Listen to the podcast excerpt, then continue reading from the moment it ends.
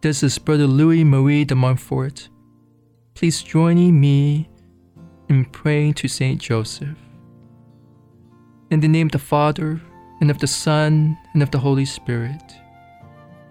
O dearest Saint Joseph, I consecrate myself to thy honor and give myself to thee, that thou may always be my Father, my protector, and my guide in the way of salvation. Obtain for me a great purity of heart and a fervent love of the interior life.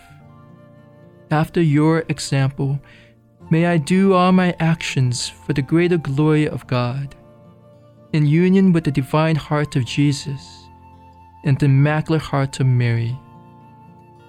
And do thou, O blessed Saint Joseph, pray for us that we may share in the peace and joy of your holy death.